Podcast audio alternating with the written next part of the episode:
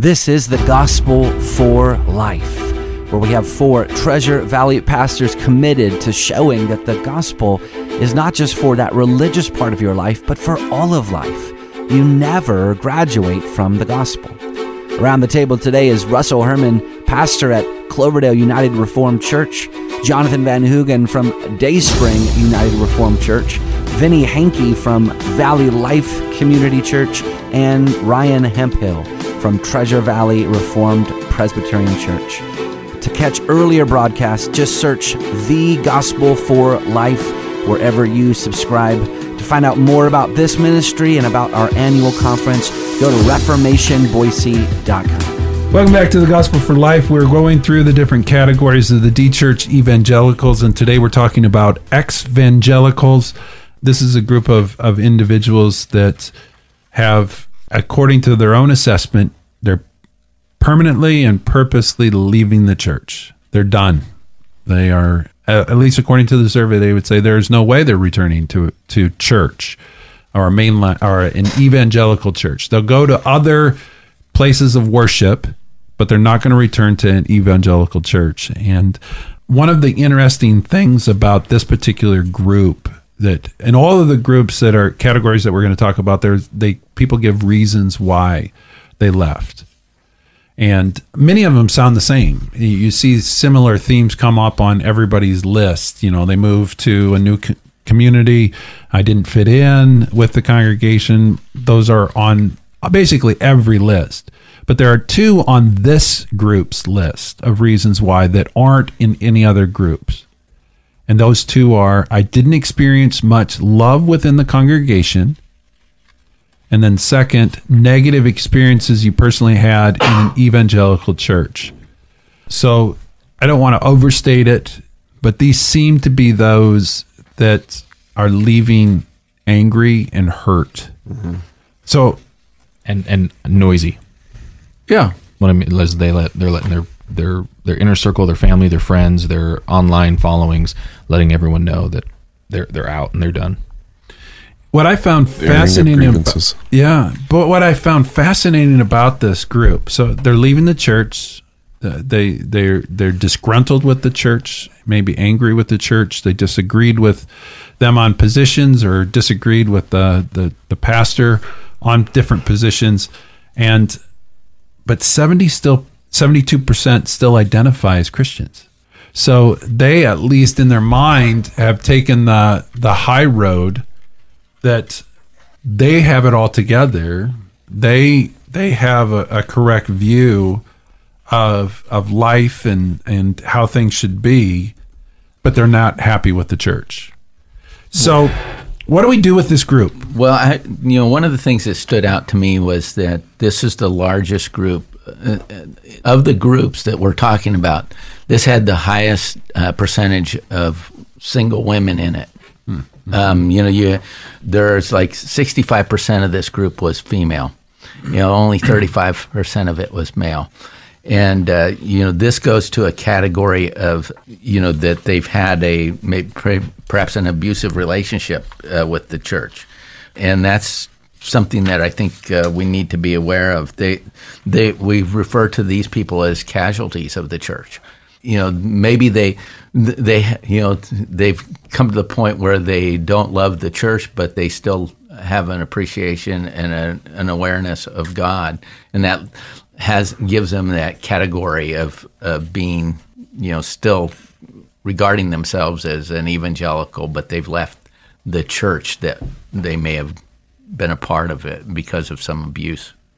Yeah, I think that top reason I didn't fit in with the congregation too. I think just if we examine some, even my own church, honestly, so so much of the church becomes family oriented or couples oriented um, mm-hmm. that where does the, the, the single woman fit and where can she where can she find love and community and those who have shared experiences with her particularly um, as we look at the the average age is almost 54 so this is a de-churching that happened 20 years and, ago. and it happened yeah and, it, and they would and they would the av- when they first de-church was like at 34 right. And so here's a here's single mom here's divorced mom here's um, struggling mom here's poor mom, uh, you know, who's not making ends meet, and uh, you know, uh, maybe developing a negative attitude toward the church that you know because she doesn't fit in. Yep. There's a certain I, isolation that uh, takes place. Uh, so. I, uh, you know, these, and how does it, how did it occur in the first place? Uh, you know, that's if it's if we're talking about divorce, uh, you know, usually what happens is there's a division. People that get divorced, they both don't stay in the church. Oftentimes, one of them is leaving. One of them uh, has had their sin pointed out to them, in uh, you know, in a very clear way. Oftentimes, and they've left the church, uh, particularly the evangelical church, and they don't get involved somewhere, and so they have an attitude toward uh, what has taken place. Uh, maybe they maybe there wasn't repentance. Maybe there maybe they're the ones that was sinned against, and uh, and the church sided with the other partner. Mm. It's interesting that as uh, this group of of of in, individuals that have left the church and really have negative feelings towards it and basically say, I, I, really wouldn't need to go back to a church ever again in my life. In some ways, the church has let them down. Mm-hmm. And this is always the tricky part because every individual has a story. And sometimes we're not always great at at correctly assessing our own storyline.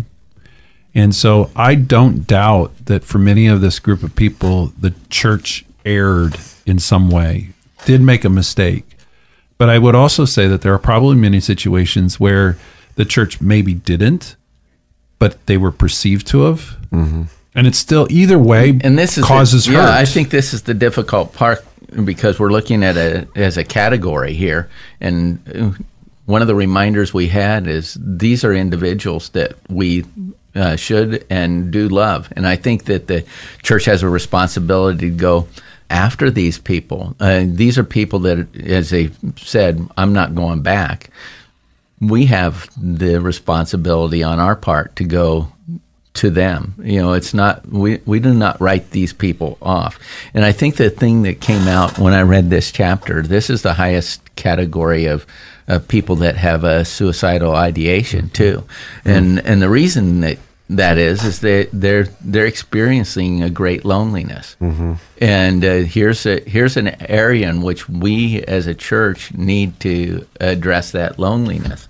You know like you know in our in our home i know that uh, you know the holidays come around. We have somebody from the ch- from our church that would otherwise be alone in our home mm-hmm. um, whether you know thanksgiving christmas mm-hmm Easter, somebody that would otherwise be alone. Um, one of the, you know, this past Sunday, one of the ladies of the church, uh, she's a, a, widow. She's been a widow for uh, a few years now. She told me about a young couple and an older couple that took her out for her birthday. Mm. Um, and so she said it was it was uh, the most wonderful birthday that she had. Why? Because here was somebody that would otherwise be lonely and the church is reaching out to them. This, I think, there was um, just a little phrase that Jonathan had that I think is so absolutely essential when you're dealing with ex evangelicals, and that is these individuals are not coming to church. Mm-hmm. They're not going to come to you. That the church is going to have to go to them. Mm-hmm. And one of the things that the the chapter kind of focused in on a, at the end was that in order to reach ex evangelicals, the, the church, those members of the church are going to have to engage them as individuals and develop authentic relationships with them. And it's probably going to, to be relationships in which there's a lot of listening, a lot of empathy, affirming what they're saying, not necessarily agreeing with everything that they say. Sometimes we're we have the tendency to want to defend the church, and you have to just dial down the defense of the church and just they they have hurts. They have a story. They're wanting to get that hurt out. They're wanting to get that story out. And at some level, at and, least in the beginning, it's not important to discern whether it's even true or not. Well, this is an area which there is a large need for a word and deed ministry. You know, this is not just a, you know we've we've talked about how we don't lose our children. There's mm, a, a lot of that comes around discipleship and the word. Um, but these are people that ha- now that they're gone, uh, we're talking about you know the thing that's going to bring them back. They need to know somebody cares. You know, it's like you know, I, I helped somebody out a month ago, and uh, you know, th- they were they were in need of help. They were outside of our church. Helped them numerous times, and then I said, "Uh, "Now I'm going to tell you something, and and you should take what I say as a because I care for you and I've already demonstrated that care. So here's the areas you've pushed me out of my comfort zone here because I can't approve of the lifestyle that you live. You've pushed me out of my comfort, but I, I'm telling you that because I already care for you. And I think that there needs to be a, hmm. a word and deed ministry, and maybe the deed comes before the word, and maybe the word comes before the deed, but it bo- they both have to be there. Yeah, I mean the the reasons for leaving, I didn't fit in with the congregation. You know, we've talked about that relational aspect. You know, as we pursue these people, the topic of church may not come up for a while.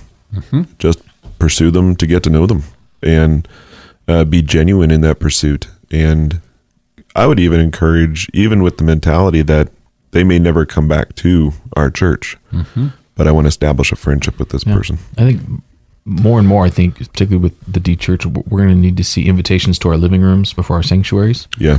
uh, and and building that trust and vested relationship, so that we can produce a new story, a story of healing and hope, and and a, a positive experience with an evangelical or with a with a Christian. I'm not sure. Maybe I'm not allowed to say this anymore, so we might be canceled as a show. But uh, they can't feel like they're a scalp that you're trying to collect for your belt. And I, I hate. I mean, I don't want to. They're not nickels and noses. That's They are right. just they are they're people with real hurts. And They will and see that- through that And and these are people that have had palpable pain, and they've been failed by an institution.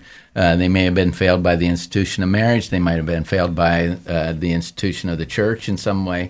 But they have a palpable pain, and so there is a you know as as uh, Vinny said, we need to we need to show them that care. We need to bring them into our home. We need to we need to and and you're right. We can't be looking at them. Uh, oh, here's a number number for our church.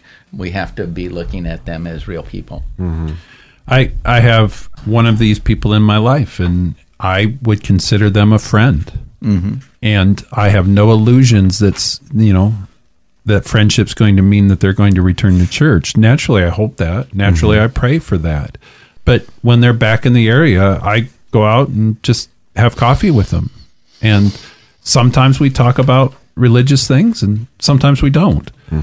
I I allow them in so many ways to help drive how that conversation goes. And if, if mm-hmm.